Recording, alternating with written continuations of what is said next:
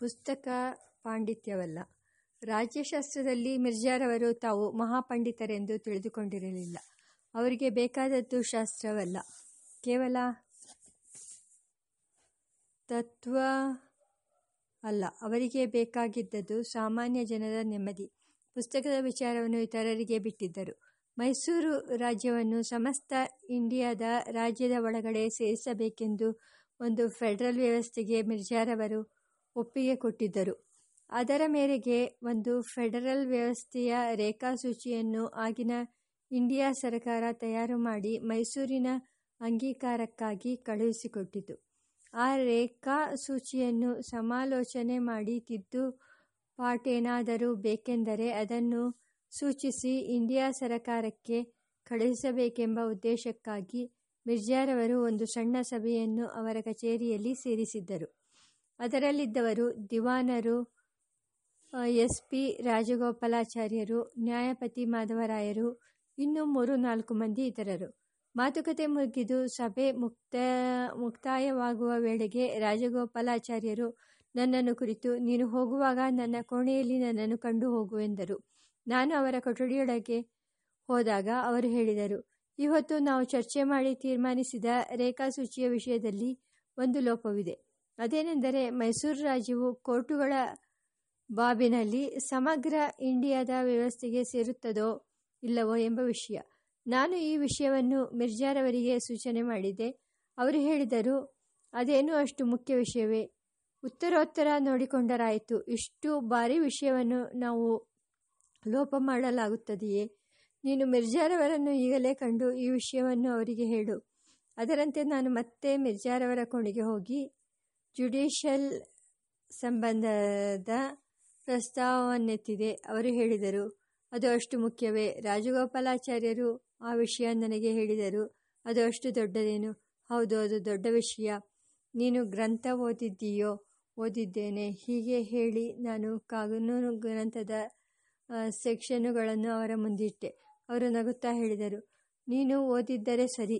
ಈಗ ಆ ವಿಷಯವನ್ನು ಸೇರಿಸಿಬಿಡೋಣ. ಮಿರ್ಜಾರವರು ಪುಸ್ತಕ ಪಾಠದ ಜಾತಿಯಲ್ಲ.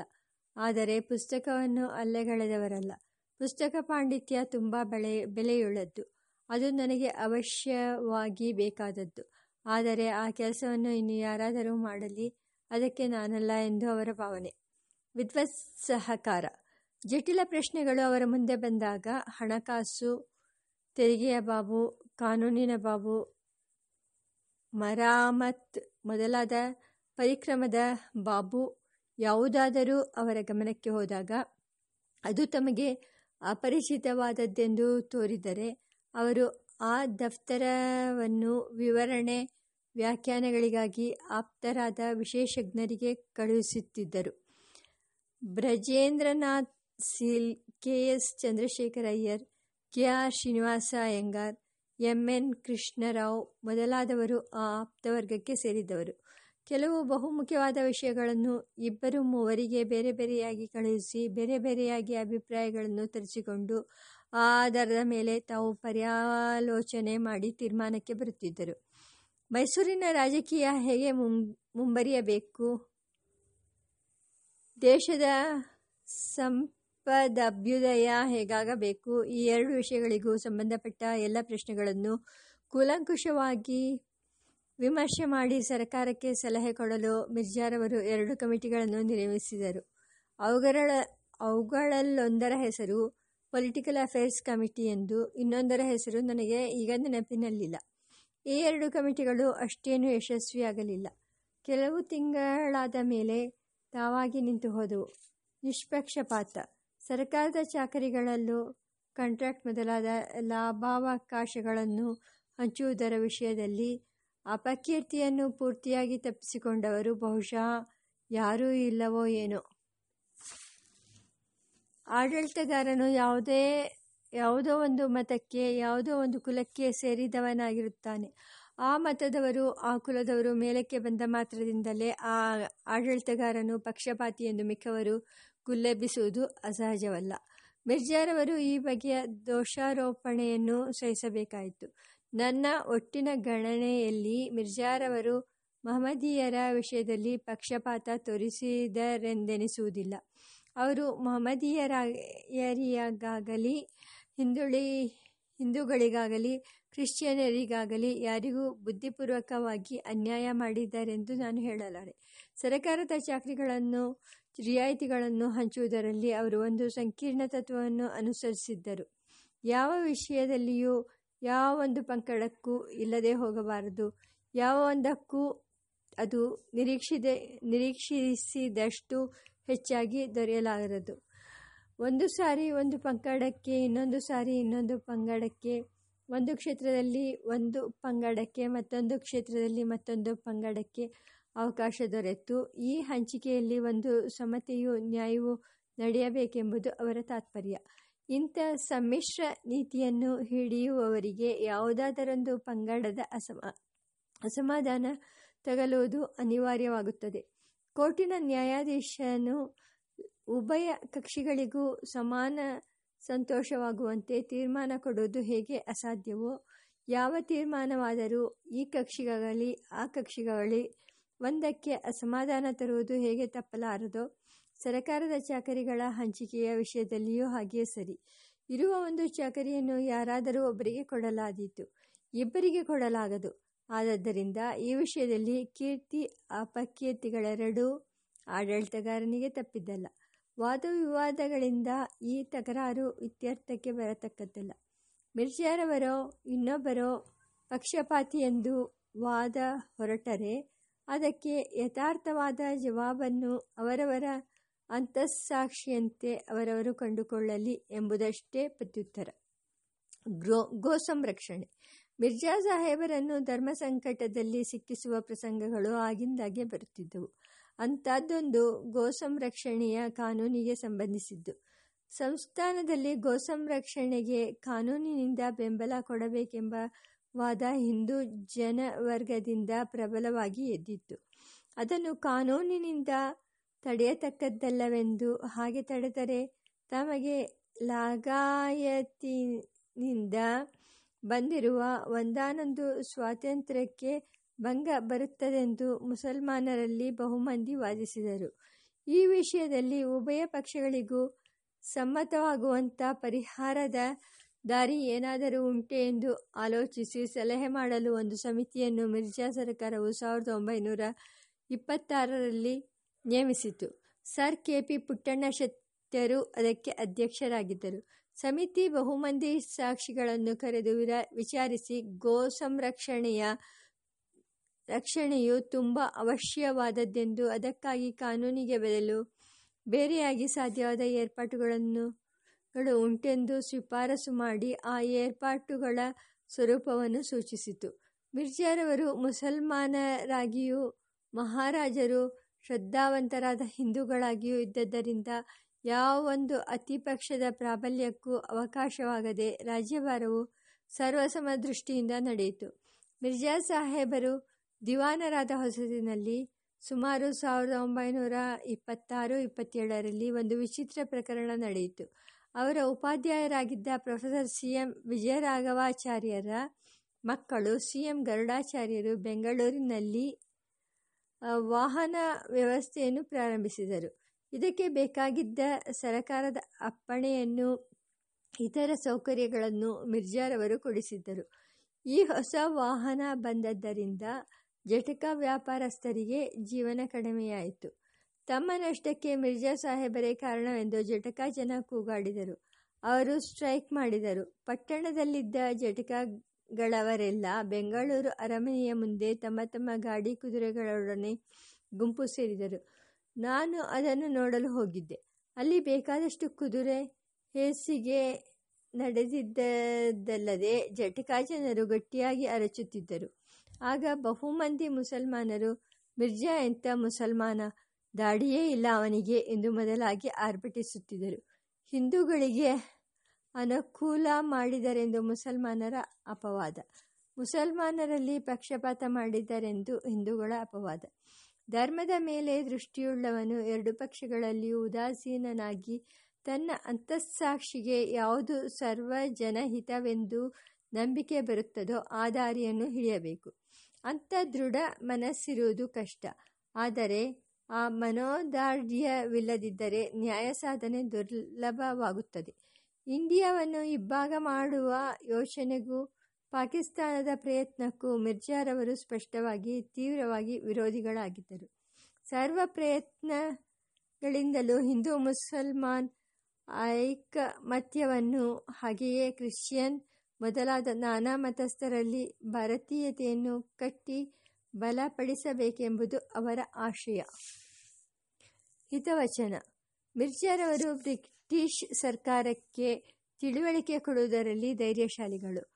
ಅವರು ತಮ್ಮ ಪ್ರಜಾನಿಧಿ ಸಭೆಯ ಭಾಷಣಗಳಲ್ಲಿಯೂ, ಲೆಜಿಸ್ಲೇಟಿವ್ ಸಭೆಯ ಭಾಷಣಗಳಲ್ಲಿಯೂ, ಆಯಾ ಸಂದರ್ಭದಲ್ಲಿ ಸನ್ನಿಹಿತವಾಗಿದ್ದ ಇಂಡಿಯಾ ರಾಜಕೀಯ ವಿಷಯಗಳನ್ನು ಸ್ಪಷ್ಟವಾಗಿ ಪ್ರಸ್ತಾವಿಸಿ ಸಲಹೆ ನೀಡುತ್ತಿದ್ದರು. ಅವರು ಒಂದು ಕಡೆ ಮಹಾತ್ಮ ಗಾಂಧಿ, ಪಂಡಿತ್ ನೆಹರು ಮುಂತಾದವರನ್ನು, ಇನ್ನೊಂದು ಕಡೆ viceroy Irwin lord Wellington lord Wavell ಮುಂತಾದವರನ್ನು ಇಬ್ಬರನ್ನು ಗಣನೆಗೆ ತೆಗೆದುಕೊಂಡು ಅವರಿಬ್ಬರೂ ಸಹಕರಿಸುವ ಮಾರ್ಗ ಉಂಟೆಂದು ತೋರಿಸಿ ಹಿಚವ, ಹಿತವಚನವನ್ನಾಡುತ್ತಿದ್ದರು. ಹಾಗೆಯೇ ಬ್ರಿಟಿಷ್ ಸರಕಾರಕ್ಕೆ ಎಚ್ಚರಿಕೆ ಕೊಡುವುದಕ್ಕಾಗಲಿ, ಕಾಂಗ್ರೆಸ್ಸಿಗೆ ಬೆಂಬಲ ಕೊಡುವುದಕ್ಕಾಗಲಿ ಮುಂದೆ ಬಂದ ದೇಶೀಯ ಸಂಸ್ಥಾನದ ದಿವಾನರು ಬೇರೆ ಒಬ್ಬರೂ ಇರಲಿಲ್ಲ. ಮಿರ್ಜಾ ಸಾಹೇಬರಿಗೆ ಸ್ನೇಹಿತರು ಪ್ರಪಂಚದ ಎಲ್ಲ ಭಾಗಗಳಲ್ಲಿಯೂ ಇದ್ದರು. ಬಹುಮಂದಿ ಬ್ರಿಟಿಷ್ ಸಾರ್ವಜನಿಕರು ಅವರಿಗೆ ಮಿತ್ರರಾಗಿದ್ದರು. ಹಾಗೆಯೇ ಬಹುಮಂದಿ ಅಮೆರಿಕನ್ನರು ಜರ್ಮನರು, ಇತರ ಯುರೋಪಿಯನ್ನರು ಮಿರ್ ಯುರೋಪಿಯನ್ನರು ಮಿರ್ಜಾರವರು ಅವರಿಗೆಲ್ಲ ಆಗಾಗ ಕಾಗದ ಪತ್ರಗಳನ್ನು ಬರೆದು ಅವರನ್ನು ತಮ್ಮ ಅತಿಥಿಗಳಾಗಿರುವಂತೆ ಆಹ್ವಾನಿಸಿ ಸ್ನೇಹ ಬೆಳೆಸಿದರು. ರಾಜಬಂಧುಗಳು. ರಾಜನಿರುವ ರಾಜ್ಯದಲ್ಲಿ ಯೋಗ್ಯನಾದ ಮಂತ್ರಿಗೆ ಇರುವ ಸಮಸ್ಯೆ ರಾಜನಿಂದ ಉಂಟಾಗತಕ್ಕದ್ದಲ್ಲ. ರಾಜಬಂಧುಗಳಿಂದ ಉಂಟಾಗತಕ್ಕದ್ದು. ರಾಜನಿಗೆ ತಕ್ಕಷ್ಟು ಕೆಲಸವನ್ನು ಸರಕಾರದ ಕಾರ್ಯಭಾರ ಒದಗಿಸುತ್ತದೆ. ರಾಜನು ತನ್ನ ಮಂತ್ರಿಗಳೊಡನೆಯೂ ಪ್ರಜಾ ಪ್ರಮುಖರೊಡನೆಯೂ ಹೆಣಗಾಡಬೇಕಾಗುತ್ತದೆ.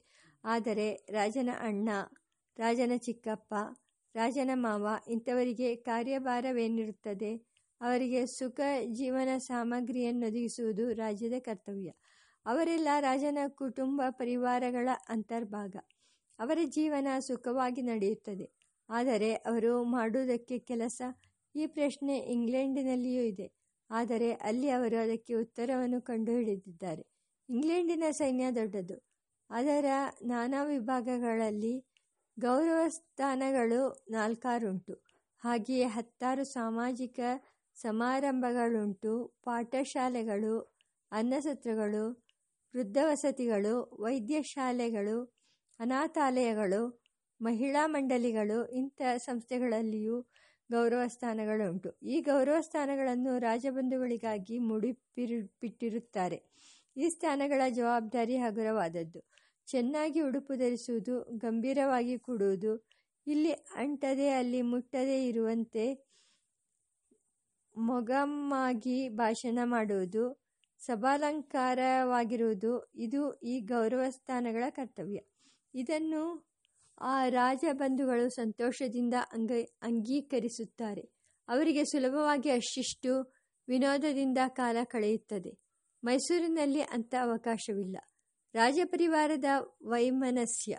ವಿಶ್ವೇಶ್ವರಯ್ಯನವರು ಇದನ್ನು ಕಂಡುಕೊಂಡು ಇಲ್ಲಿಯ ಯುವರಾಜರಿಗೆ ರಾಜ್ಯ ಕಾರ್ಯದಲ್ಲಿ ಕೊಂಚ ಭಾಗ ಕೊಡಬೇಕೆಂದು ಯೋಚಿಸಿ, ಎಕ್ಸ್ಟ್ರಾರ್ಡಿನರಿ ಮೆಂಬರ್ ಆಫ್ ಕೌನ್ಸಿಲ್ ಎಂಬ ಒಂದು ಹೊಸ ಹುದ್ದೆಯನ್ನು ನಿರ್ಮಿಸಿ ಅದನ್ನು ಯುವರಾಜರಿಗೆ ವಹಿಸಿಕೊಟ್ಟರು. ಈ ಯೋಚನೆಯ ವಿಷಯದಲ್ಲಿ ಕೆಲವು ಕಡೆ ಸಂದೇಹವಿತ್ತು. ಒಂದೆರಡು ವರ್ಷ ಅಜಮಾಯಿಸಿ ಆದ ಮೇಲೆ ಆ ಯೋಚನೆ ಸಾಗಲಾರದೆಂಬುದು ಸ್ಪಷ್ಟವಾಯಿತು. ಆ ಪ್ರಶ್ನೆ ಮಿರ್ಜಾ ಸಾಹೇಬರ ಕಾಲಕ್ಕೂ ಉಳಿಯಿತು ಮಿರ್ಜಾರವರಿಗೂ, ಯುವರಾಜರಿಗೂ ಬಹಿರಂಗದಲ್ಲಿ ಸ್ನೇಹ ಗೌರವಗಳು ಕಾಣುಬರುತ್ತಿದ್ದರೂ ಅಂತರಂಗದಲ್ಲಿ ಹೊಂದಿಕೆ ಇರಲಿಲ್ಲ. ಇದರ ಕಾರಣಗಳನ್ನು ಬಹು ಹೆಚ್ಚಾಗಿ ಚರ್ಚಿಸುವುದು ಯುಕ್ತವಲ್ಲ. ಯಥಾರ್ಥವನ್ನು ತಿಳಿಸುವ ಪ್ರಮಾಣಗಳು ಇರಲಿಲ್ಲ ಇಲ್ಲ. ಮಿರ್ಜಾರವರಿಗೂ, ಯುವರಾಜರವರಿಗೂ ವೈಮನಸ್ಯವಿತ್ತೆಂಬುಷ್ ವಿತ್ತೆಂಬಷ್ಟನ್ನು ಮಾತ್ರ ನಾವು ಗ್ರಹಿಸಬಹುದು.